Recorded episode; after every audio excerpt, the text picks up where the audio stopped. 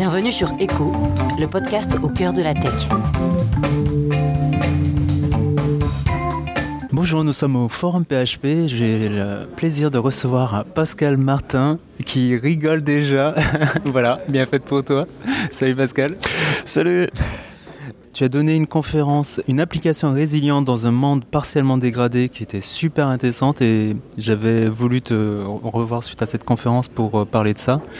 Euh, bah déjà, peut-être que tu peux nous raconter ce que tu fais. Euh, donc tu travailles chez M6, c'est ça? Tu es DevOps déjà? Bah, C'est quoi DevOps chez M6 Salut, merci. Effectivement, je suis DevOps chez M6. Qu'est-ce que ça veut dire DevOps chez nous? Ça veut dire beaucoup de choses dans plein d'entreprises différentes. Et DevOps, c'est plus un état d'esprit, c'est ce que tu en fais.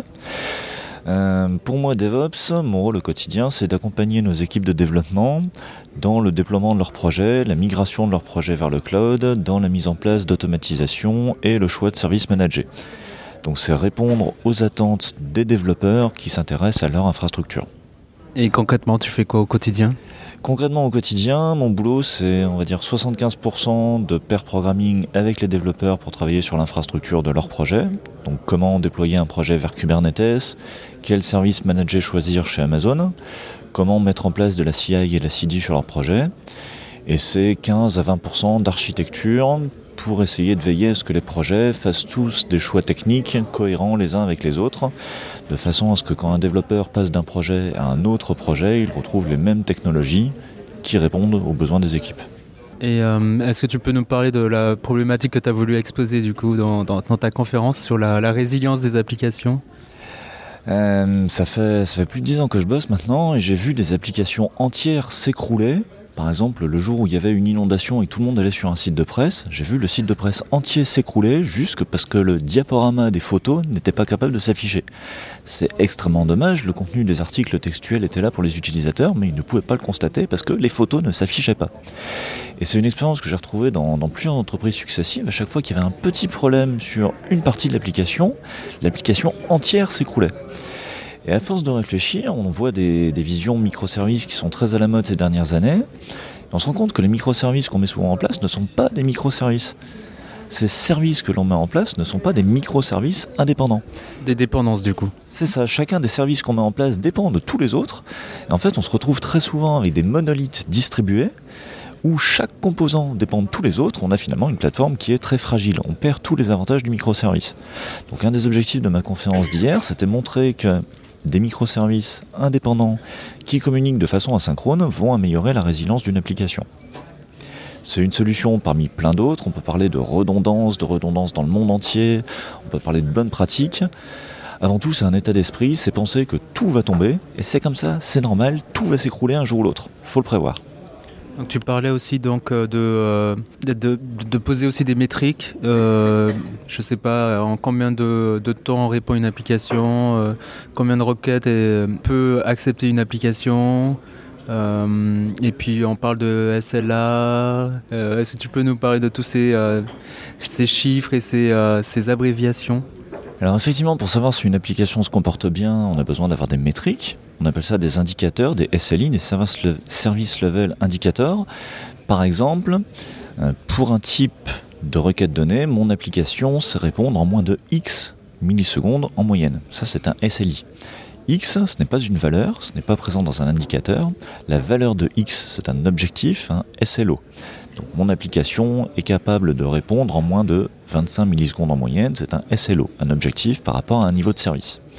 Et excuse-moi, cet, objectif, tu le, c'est au pif comme ça ou c'est euh, comment on, détermine ce chiffre-là? Eh ben, ce chiffre, il est extrêmement difficile à déterminer puisqu'il va dépendre des moyens que tu es prêt à mettre en place pour atteindre cet objectif. Si tu dis toutes mes pages doivent être capables de répondre en moins de 10 millisecondes, mais que tu mets aucun moyen pour permettre à tes équipes d'atteindre cet objectif, cet objectif est complètement inutile. Donc il faut choisir un objectif qui soit atteignable, sinon personne dans l'équipe n'adhérera à cet objectif, mais qui soit aussi intéressant pour le business et pour tes utilisateurs. Donc discuter avec ton business, quel est le besoin, voir les attentes de tes utilisateurs, voir ce que ton équipe est capable de faire avec les moyens que tu vas leur accorder, et ça te donne ton objectif. Et cet objectif, ce SLO, c'est extrêmement puissant. C'est un outil qui est fait pour être exploité, pour être utilisé par les équipes. Si tu atteins ton objectif et que tu dépasses ton objectif, c'est absolument génial. Tu peux casser des choses, tu as le droit de casser des choses, puisque tu dépasses ton objectif. C'est le moment où tu vas expérimenter, tu vas essayer des nouvelles technologies, tu vas t'amuser. A l'inverse, si tu n'atteins pas ton objectif, c'est le moment d'arrêter de développer, d'arrêter de produire des bugs, d'arrêter de déployer des nouvelles versions, et au contraire de stabiliser ton infrastructure et ton application. Donc cet objectif, c'est quelque chose qui t'apporte une valeur à toi en interne dans l'équipe. Donc ça mérite d'y réfléchir. Une fois que tu as défini ces indicateurs et ces objectifs, seulement à ce moment-là vient le moment d'établir un contrat avec tes utilisateurs et tes clients, et c'est à ce moment-là qu'on parle de SLA, A pour Agreement, c'est un contrat. Donc à chaque fois qu'on dit on a un SLA, en fait très fréquemment les gens se mentent, non pas un SLA, ils ont un SLO, un objectif. Le SLA, c'est la valeur contractuelle que tu mets sur cet objectif. Qu'est-ce que tu donnes comme recommandation à d'autres équipes? Euh, Je ne sais pas, pour traiter un, incident et pour qu'il ne se reproduise pas Déjà, admettre qu'il y aura toujours des incidents. C'est la vie, c'est normal, il y aura des choses qui ne vont pas marcher. Mais si vous faites une plateforme dont les différents composants sont découplés, et que 9 des 10 composants de votre plateforme sont capables de travailler même si le dixième est tombé, votre plateforme s'en portera d'autant mieux. Une fois qu'un incident survient, ne paniquez pas. C'est la vie, ça arrive, et c'est pas le moment de commencer à faire n'importe quoi. Au contraire, un incident, c'est le moment de continuer à travailler comme d'habitude. Faire du pair programming, d'autant plus que quand on a un incident, on est stressé, on est tendu, on va faire des erreurs travailler en pair, c'est vraiment le moment rêvé pour bosser en pair un incident. Suivez vos procédures, suivez vos bonnes habitudes. Un incident, c'est pas le moment de faire du VI en prod comme un sauvage. Mhm. C'est le moment de continuer à faire du pair programming, des pull requests, de la revue de code et de régler l'incident sans paniquer. Une fois l'incident terminé, faites un post-mortem. Établissez une timeline. Qu'est-ce qui a été fait pendant l'incident? Qu'est-ce qui a marché? Qu'est-ce qui n'a pas marché? Ça vous permettra de savoir comment éviter que cet incident précis ne se reproduise, mais aussi d'apprendre des leçons pour les prochains incidents sur d'autres parties de votre plateforme. Et dans tous les cas, reposez-vous, prenez soin de vous. Quand on est fatigué, on fait des erreurs. Quand on a bien dormi, on en fait beaucoup moins. Si vous êtes une équipe de 6 développeurs, mettez 3 personnes sur la gestion de votre incident. Et au bout de 2 heures, commencez à tourner. Prenez une nouvelle personne qui arrive avec des idées fraîches, qui est réveillée, qui est reposée et qui n'a pas subi 2 heures de stress en gestion d'incident aussi que cette personne ait l'historique de ce qui a été fait Comment, comment gérer cet historique? Bah, vous communiquez tout au long de l'incident. Vous communiquez dans l'équipe, dans les personnes qui gèrent l'incident. Vous communiquez dans l'entreprise. Vous communiquez avec vos clients aussi régulièrement. Prenez des notes. Euh, ça peut être un salon Slack où vous notez tout ce que vous faites, tout ce que vous avez fouillé, que ce soit des bonnes pistes ou des mauvaises pistes. Ça peut être un Google Doc, ça peut être n'importe quoi avec des screenshots, quoi que ce soit. Vous fouillez, vous prenez des notes et la personne qui va arriver plus tard pendant cet incident pourra remonter le salon Slack ou le Google Doc, voir ce qui a été essayé, voir ce qui n'a pas été essayé, voir les pistes qui ont été envisagées ou qui ont été écartées. J'ai vécu un incident comme ça où euh, en fait il n'y a pas eu de communication, c'est le grand patron qui, euh, a dit silence radio, je vais communiquer moi mais euh, demain on va voir. Qu'est-ce que tu en penses Tu parles d'une communication externe auprès des clients j'imagine? Ouais. ce qu'on fait assez souvent, en fait, on a une personne qui va être responsable de la communication, et cette personne va aller voir les développeurs qui interviennent pendant l'incident et va établir un plan de communication avec l'extérieur. Donc ça sera assez rarement les développeurs eux-mêmes qui sont pleins de gestion d'incidents qui vont communiquer avec les clients. Il y aura une personne au milieu qui reformulera par rapport aux besoins business, euh, par rapport euh, aux clients avec, avec qui elle a l'habitude de communiquer. Mais cette communication tout au long de l'incident est importante parce que tes clients à qui tu fournis un service, ils se rendent compte que ton service ne marche pas. Ils ont besoin de savoir que tu es au courant, que tu travailles dessus, que peut-être dans une heure, tu as espoir d'avoir résolu l'incident. Et tes clients sont prêts à te pardonner si tu communiques. Alors que si tu communiques pas, ils ont beaucoup plus de mal à te pardonner. Effectivement, quand il y, a quelque chose qui ne fonctionne pas, il vaut mieux communiquer au plus vite euh, parce que de toute façon ils se rendent compte. Mais dans le cas où euh, c'est une faille, je sais pas, une faille ou une fuite de données ou des données qui ont été supprimées, c'est pas évident. Du coup, il y a un peu de politique derrière tout ça, mais peut-être qu'on sort du scope de, ce dont tu parlais. Euh. Tu, sors, tu sors un petit peu effectivement du, scope dont je parlais. Si tu parles d'une faille de sécurité, d'une fuite de données, par exemple, le GDPR t'impose de communiquer rapidement. Donc, au niveau légal, tu es obligé de communiquer certaines choses assez rapidement. Euh, je voulais revenir aussi sur quelque chose dont tu as parlé qui était super intéressant. Tu disais. Euh, faites du boring technology, utilisez des boring technologies, donc des technologies ennuyeuses. Pourquoi euh, Je sors assez, souvent de conférences avec plein d'idées absolument géniales, plein de technos super excitantes, des trucs absolument fantastiques. Tu as quelque chose contre Angular 9 euh, alors je fais assez peu de JS, donc je parlerai pas d'Angular, mais je parlerai de Kubernetes par exemple. L'an dernier, au Forum PHP, j'ai donné une conférence sur Kubernetes. J'utilise Kubernetes au quotidien. C'est absolument génial, Kubernetes. Ça permet de faire des trucs fantastiques. Mais c'est aussi une usine à gaz de folie dont tout le monde n'a pas besoin. Et quand à 3h du mat, t'es réveillé en astreinte parce qu'un composant s'est écroulé, t'aimes bien que ce soit un composant que beaucoup de gens connaissent et quand tu fais une recherche Google ou Stack Overflow, tu arrives à trouver des réponses et de l'aide. Quand tu as une techno super à la mode, super hype qui vient de sortir, mais que personne n'utilise et que personne n'a éprouvé, à 3h du match, je te souhaite beaucoup de plaisir. Et euh, est-ce qu'on peut parler aussi d'aller vers plus de low-tech? Est-ce que tu as, creusé un peu ce sujet-là? Kubernetes, c'est pas du tout low-tech du coup non, j'ai pas tellement creusé ce sujet-là. J'ai la chance d'avoir une grosse équipe technique et de bosser sur des gros projets. Donc je fais partie des gens pour qui Kubernetes est assez adapté, je pense. Euh, dans des équipes plus réduites, des projets plus petits, ouais, des, technos simples, des technos un peu boring, un petit peu ennuyeuses, typiquement du MySQL. Ça existe depuis euh, presque avant ma naissance, MySQL, et ça marche très bien MySQL, même si c'est pas excitant. Donc des technos simples et qui marchent, ça répond à des besoins de nos clients et de nos utilisateurs. Mais tu parles de MySQL parce que tu, vois quoi sur le, terrain sur le terrain C'est euh, on remplace ça par quoi euh, Enfin, les développeurs veulent le remplacer par des nouvelles technos, mais lesquelles? Je prends l'exemple de MySQL parce que c'est une techno que tout le monde comprend, tout le monde connaît, et beaucoup de gens se souviennent du jour où on a arrêté, euh, on dit, on va arrêter MySQL, on va faire du NoSQL, on va basculer sur je ne citerai pas de nom, mais euh, t'en vois certainement quelques-unes qui te passent, qui te passent à l'esprit. Et quelques années après, on s'est rendu compte que ces technos ne répondaient pas forcément à nos besoins. Elles étaient super excitantes, elles étaient super cool quand elles sont sorties, mais certaines, pendant deux ou trois ans, te perdaient des données régulièrement, faisaient de la réplication où le primaire et le réplica n'avaient pas autant d'enregistrements l'une que l'autre et ne géraient pas de transactions et on essayait de mettre des données bancaires dedans. C'était un un petit peu surprenant. Et euh, j'ai vu des projets partir sur des technos un petit peu hype et trois ans après se rendre compte qu'ils s'étaient complètement plantés et revenir sur du MySQL.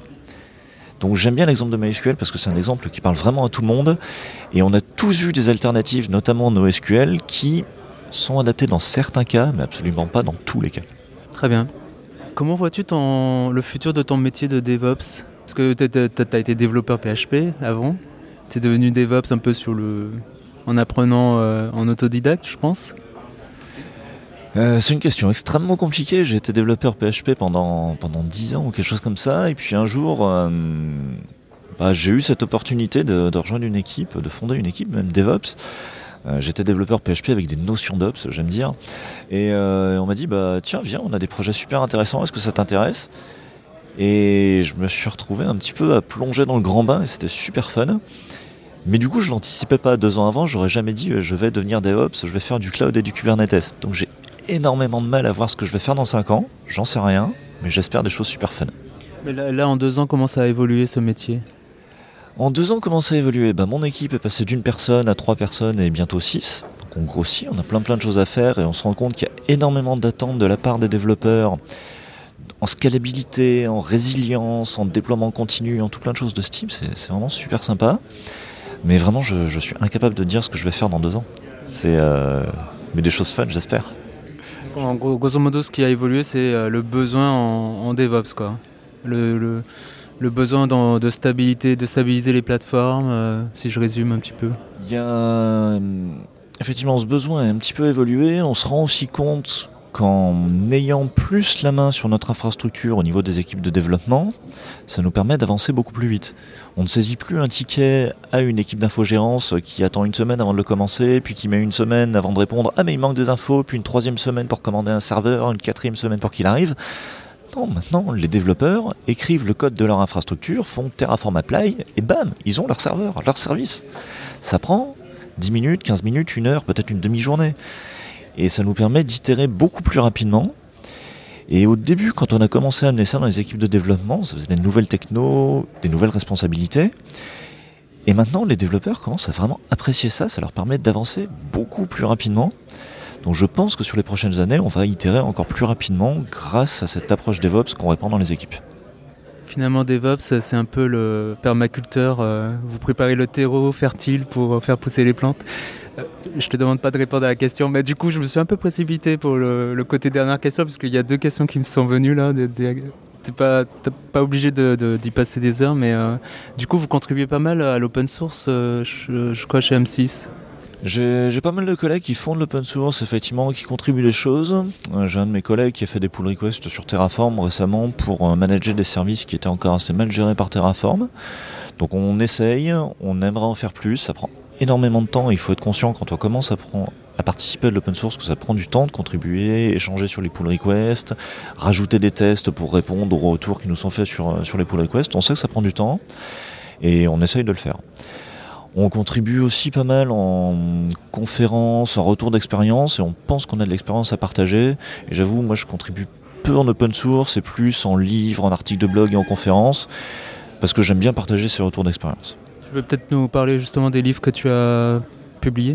Euh, alors j'ai écrit plusieurs bouquins, j'ai écrit il y a plusieurs années de ça mon premier livre qui parlait de développer une extension PHP, donc écrire du C, quelque chose qu'on fait assez peu quand on est développeur PHP. J'ai enchaîné avec un livre qui s'appelle PHP 7 avancé, j'ai coécrit avec Julien Poli et Cyril Pierre de Jaillet. Qu'on avait reçu dans ce podcast? Ok, on a fait la deuxième édition il y a, il y a un an de ça à peu près. Et là, je suis en train d'écrire un livre qui s'appelle Le plan Copenhague, qui raconte la migration de notre plateforme Sysplay dans le cloud. C'est un livre où je publie des chapitres régulièrement au fur et à mesure que je les écris. Et je raconte tous les compromis qu'on a fait pour migrer dans le cloud, les problématiques qu'on a rencontrées. Donc c'est à la fois un petit peu une aventure, un petit peu technique, mais pas trop technique.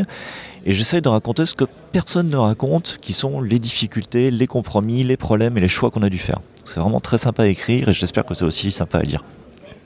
Du coup, probable dernière question. Euh, l'effet capital. Est-ce que vous avez toujours cet effet capital? Donc, euh, peut-être déjà dire ce que c'est l'effet capital.